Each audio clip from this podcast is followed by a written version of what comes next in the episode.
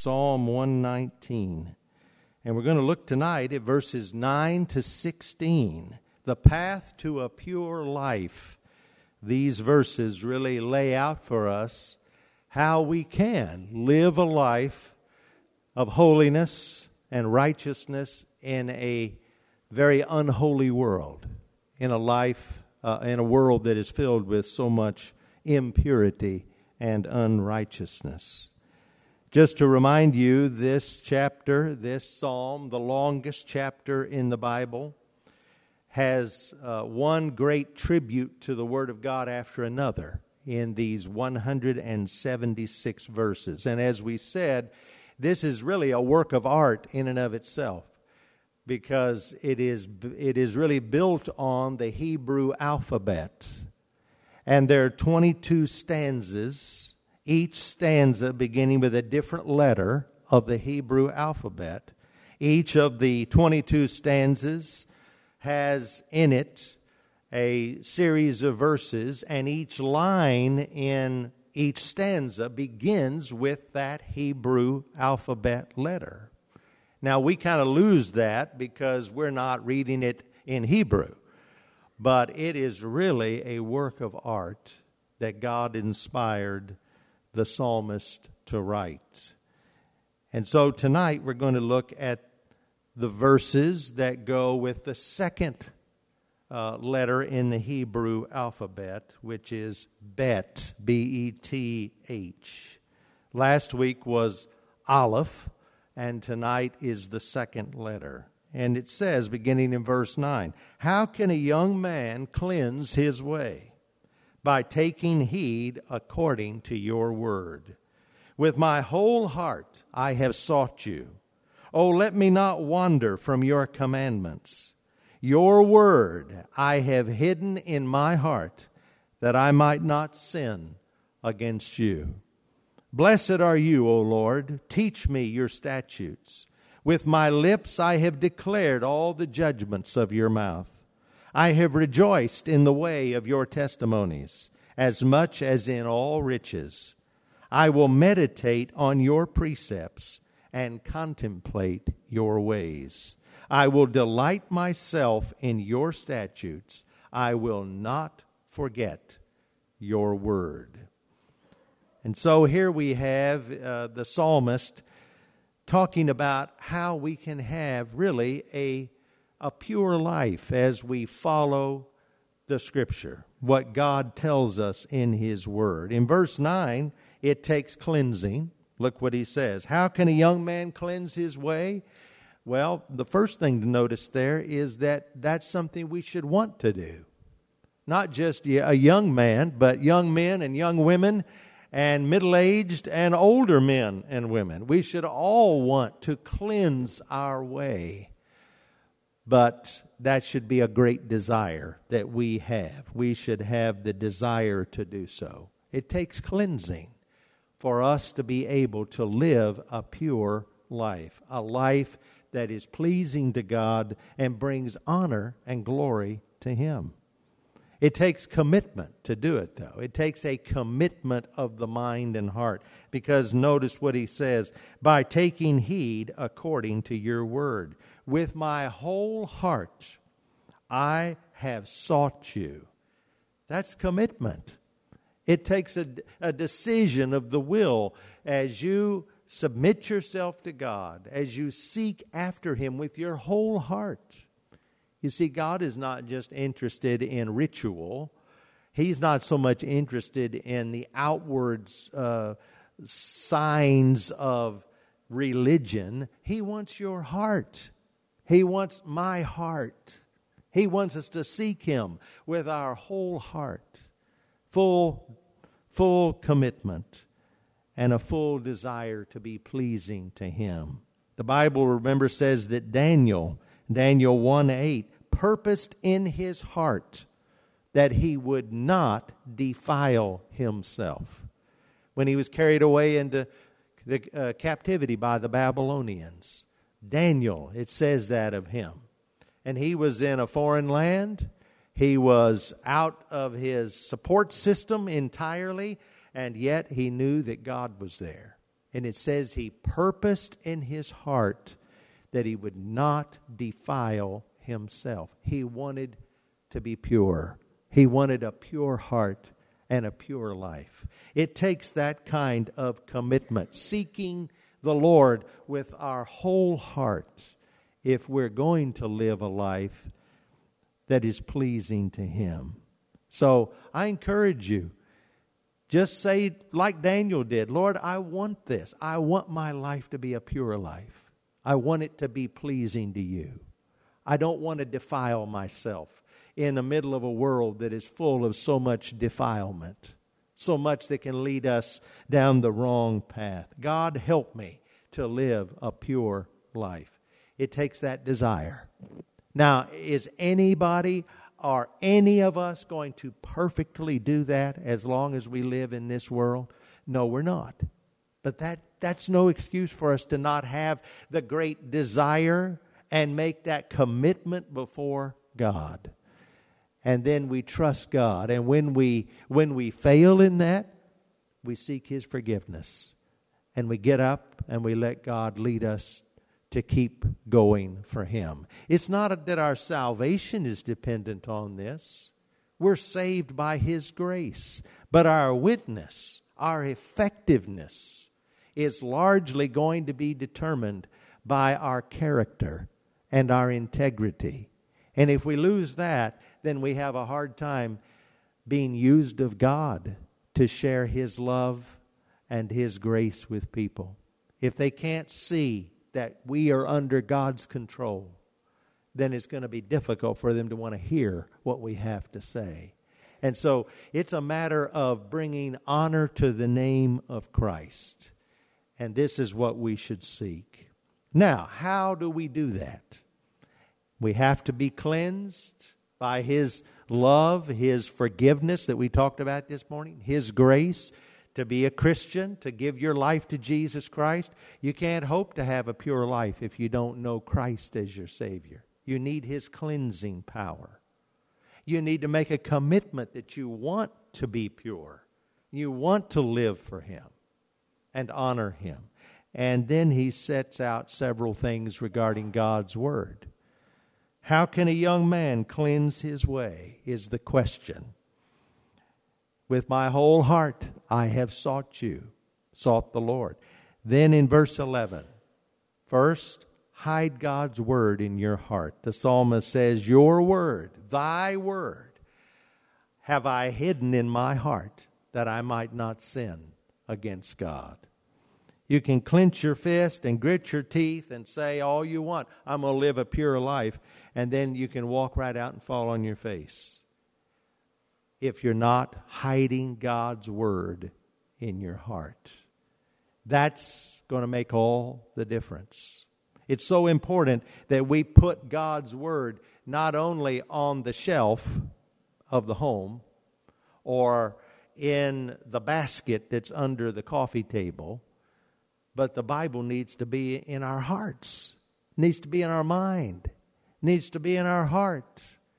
And as God's Word penetrates on an ongoing basis, it can lead us then to action, to live the way He wants us to, to react the way He wants us to. And so there must be something that conditions the mind. And that's the Word of God. Thy Word have I hid in mine heart, that I might not sin against thee the King James Version says. It's one thing to be cleansed, it's another to be committed to action by putting God's Word where it needs to be, and that is in your mind and your heart. You see, God reconditions our mind. We live in a world of filth, a world of impurity, and so the only way that we're not going to be like that is if we are reconditioned by the power of God. The capacity is there for you as a Christian once Christ comes into your life, but you still need to be allowing the Word of God to penetrate deep day by day. And that is how God will help us to live the way that He wants us to live. As one writer said, the home is a good place for the Bible, but the hand is a better place for the Bible. The head is yet a better place for the Bible. But the heart is the greatest place for the Bible. Thy word have I hid in my heart. And in order for you to get it into your heart, you have to read it. You have to listen to it. You have to open yourself to it. And then God's word penetrates into your very core, the very core of who you are. The word of God, the scripture says about itself, is what? Is sharper than any two edged sword. It's able to pierce into the very core of your being.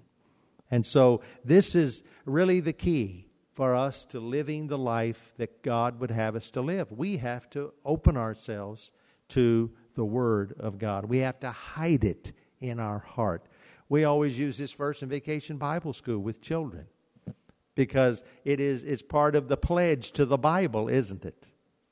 I pledge allegiance to the Bible, God's holy word, and will make it a lamp unto my feet, a light unto my path, and will hide its words in my heart, that I may not sin against God. It's that important, it's that central. And that's why we need to open ourselves to it. If there's a drought in your heart of the Word of God, then it's going to be really hard to bloom and blossom and be the person that God wants you to be. I read this about 15 college professors who taught human motivation.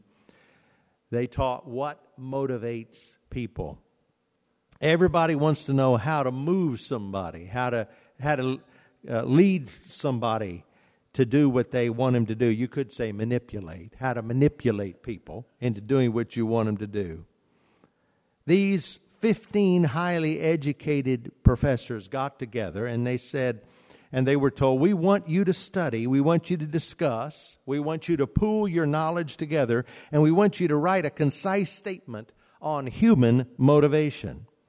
So they studied and they condensed this statement after hours of study into a very uh, short and sweet paragraph. What the mind attends to, it considers. In other words, what you look at, you have to think about. What the mind attends to, it considers, it thinks about it. And what it does not attend to, it dismisses. If you fail to look at it and think about it, in other words, you're going to forget it. And then the statement went on. What the mind attends to continually, it believes. And then finally, what the mind believes, it eventually does. And so they're essentially saying that you have to, if you want to motivate people or lead people, they have to be focused in their mind on something. And the more they do so, the more it alters their behavior. It leads them to action. And so, this is why God, much wiser than 15 college professors, is telling us we must hide the Word of God in our minds and hearts, and it will alter who we are. It will alter our behavior because this is not just some Madison Avenue PR extravaganza. This is the Word of God. So uh, it's not only just something that we can focus on, it is the Word of God that will penetrate into our minds and hearts. And it will change us. What they're really saying is that what you pay attention to is going to finally determine what you are what you give yourself over to. So if you give yourself over to the Word of God, then God is going to dramatically change who you are. So many people go through life wishing that life was different, better.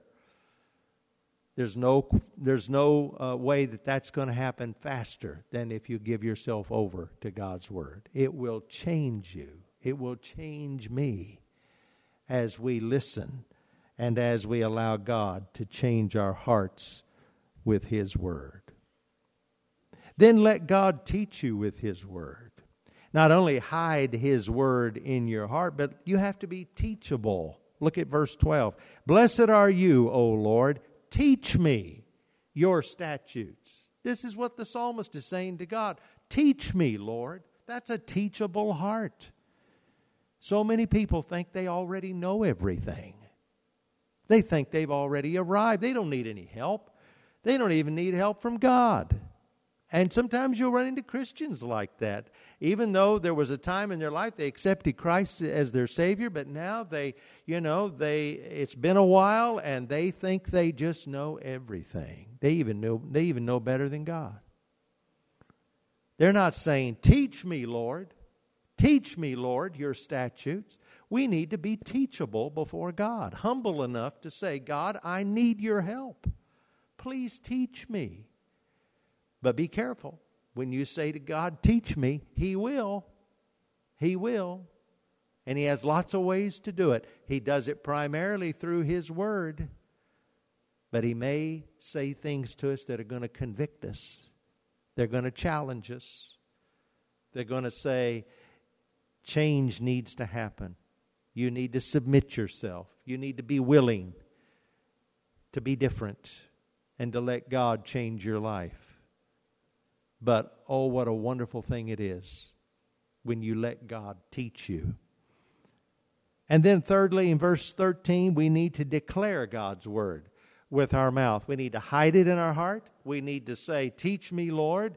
And we need to declare it with our mouth. Look at verse 13. With my lips I have declared all the judgments of your mouth. So we need to be willing to declare the Word of God. That doesn't mean you have to be a preacher.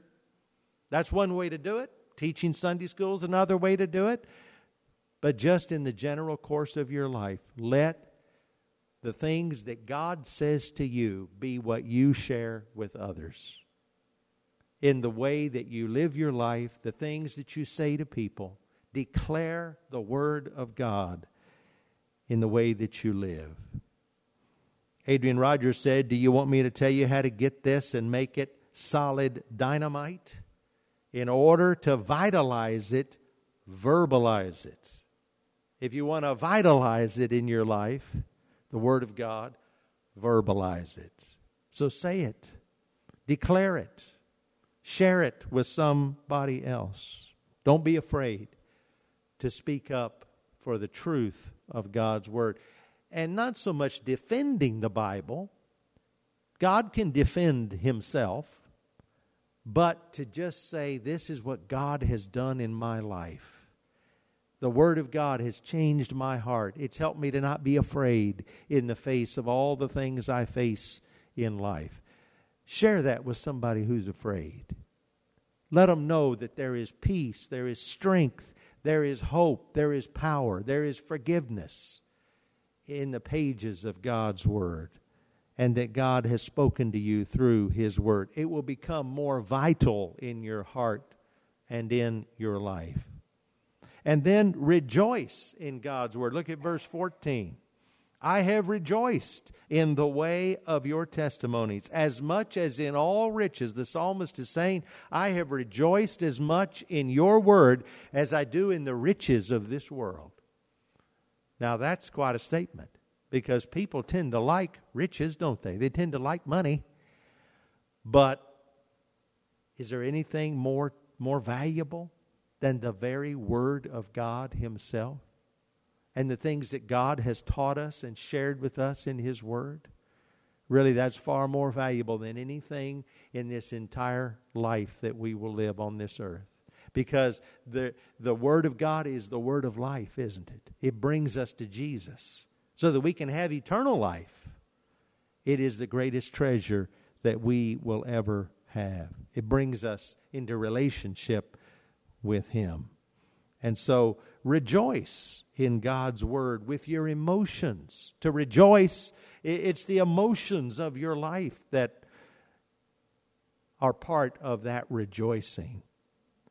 We sing that song, Turn Your Eyes Upon Jesus. I think Wilma played it this morning. Turn your eyes upon Jesus. Look full in his wonderful face. And the things of earth will go, grow strangely dim in the light of his glory and grace. How do we turn our eyes upon Jesus? The Bible. The Bible turns your eyes upon Jesus. It shows you Jesus. It tells you about His love and what He did for you. And God's Word reveals to us what He wants for our lives. So you're never going to find a better way to turn your eyes upon Jesus than to let the Word of God speak to you. Rejoice in God's Word with all of your emotions. You know, something that we don't always think about one of the ways that we declare God's Word and meditate on God's Word is when we sing this when we sing, when we sing the hymns, when we sing the songs of faith. This is why singing has been so much a key part of worship going all the way back thousands of years. Why? Because it's a way that we declare the Word of God and it's a way that we meditate on its truth. And so, if you wonder why, well, why do we sing songs before we open the Bible? We're declaring the Word of God. We're, we're saying it with our mouths. And that helps to internalize it and make it a part of who we are. It's not just an add on, it's not just something we do to kill 30 minutes so the service will be an hour long. Hopefully, the preacher only preaches 30 minutes. That's not why we sing. We're singing because we want to give honor and glory to Jesus and because it's a way of declaring God's word and meditating on its truth. And that's the fifth thing we see here in verse 15. Meditate on God's word with your mind. This word meditate is used over and over again in this psalm. Psalm 119, 15. I will meditate on your precepts and contemplate your ways. That helps to, that really helps to uh, define meditate from a biblical perspective. Meditation from a biblical perspective is not sitting cross legged on the floor saying, Om, Om. That's not meditation biblically, okay?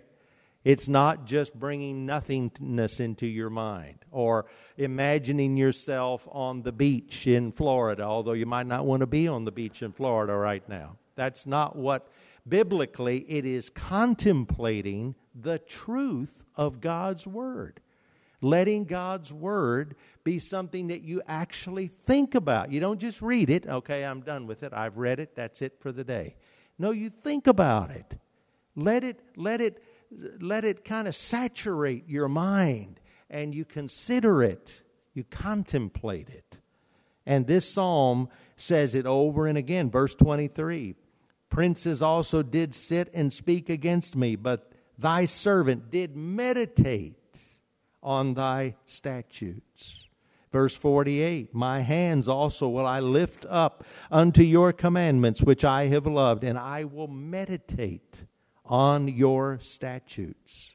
Verse 97 Oh, how I love your law. It is my meditation all the day long. You just keep thinking about God's word all through the day. Verse 99 I have more understanding than all of my teachers. Have you ever felt that way when you've been sitting in a classroom? I have more understanding than all of my teachers. How is that possible? For thy for your testimonies, thy testimonies, are my meditation. The truth is, if you have the Word of God in your mind and heart, you do have more understanding than just about everyone that you'll sit in in a classroom. Maybe not of a given subject, but of life itself. You do. You have more understanding because you have a clear sense of where we came from, why we're here, and where we're going. And most people in this world have no idea. They think they're just here by accident. There is no real purpose to life. And when life is over, that's it. That's what they think. And we see the, the full picture because the Word of God has opened the truth to us. Verse 148 My eyes anticipate the night watches that I might meditate on your Word. So, on and on, this word meditate is used. Meditate, contemplate, think about, ponder God's Word with your mind. I will meditate on your precepts and contemplate your ways. I will delight myself in your statutes. I will not forget your word.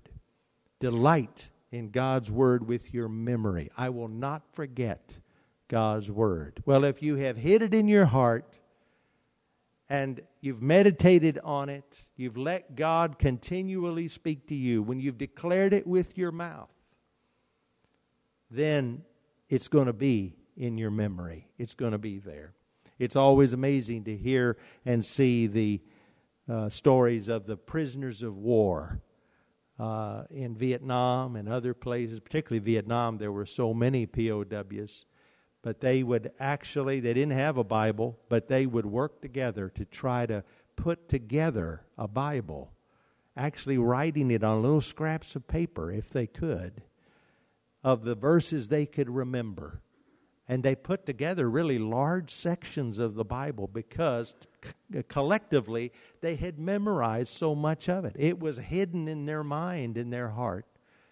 And so uh, it will be there in your memory if you let God pour it into you and then you uh, use it, contemplate it, and share it with the world. And so, this great Word of God will lead us to a pure life. This is how to have a pure life. I know that uh, you know there's all kinds of self-help things, but I don't think there's anything that'll lead us to a pure life like the pure Word of God. We have to let it control us, and God will use it to make us the people that He wants us to be. Let's pray together before we observe the Lord's Supper. Father, we thank you for this word, and thank you for how you use your word day by day to lead us to be the people that you desire for us to be. Only by your power and grace can we possibly bring any honor or glory to your name. It's not in it, it's not in us, in and of ourselves but by your word, by your power and grace. Thank you for the privilege we have of living for you. As we turn now to the Lord's Supper, we pray that this will be a continuation of our worship as we open our hearts to you, to give thanks to you for what you have done, as we declare to the world your death. We pray that it will strengthen our hearts and our resolve that our lives might be pleasing in your sight, all because of what Jesus has done for us. For it's in your name we pray. Amen.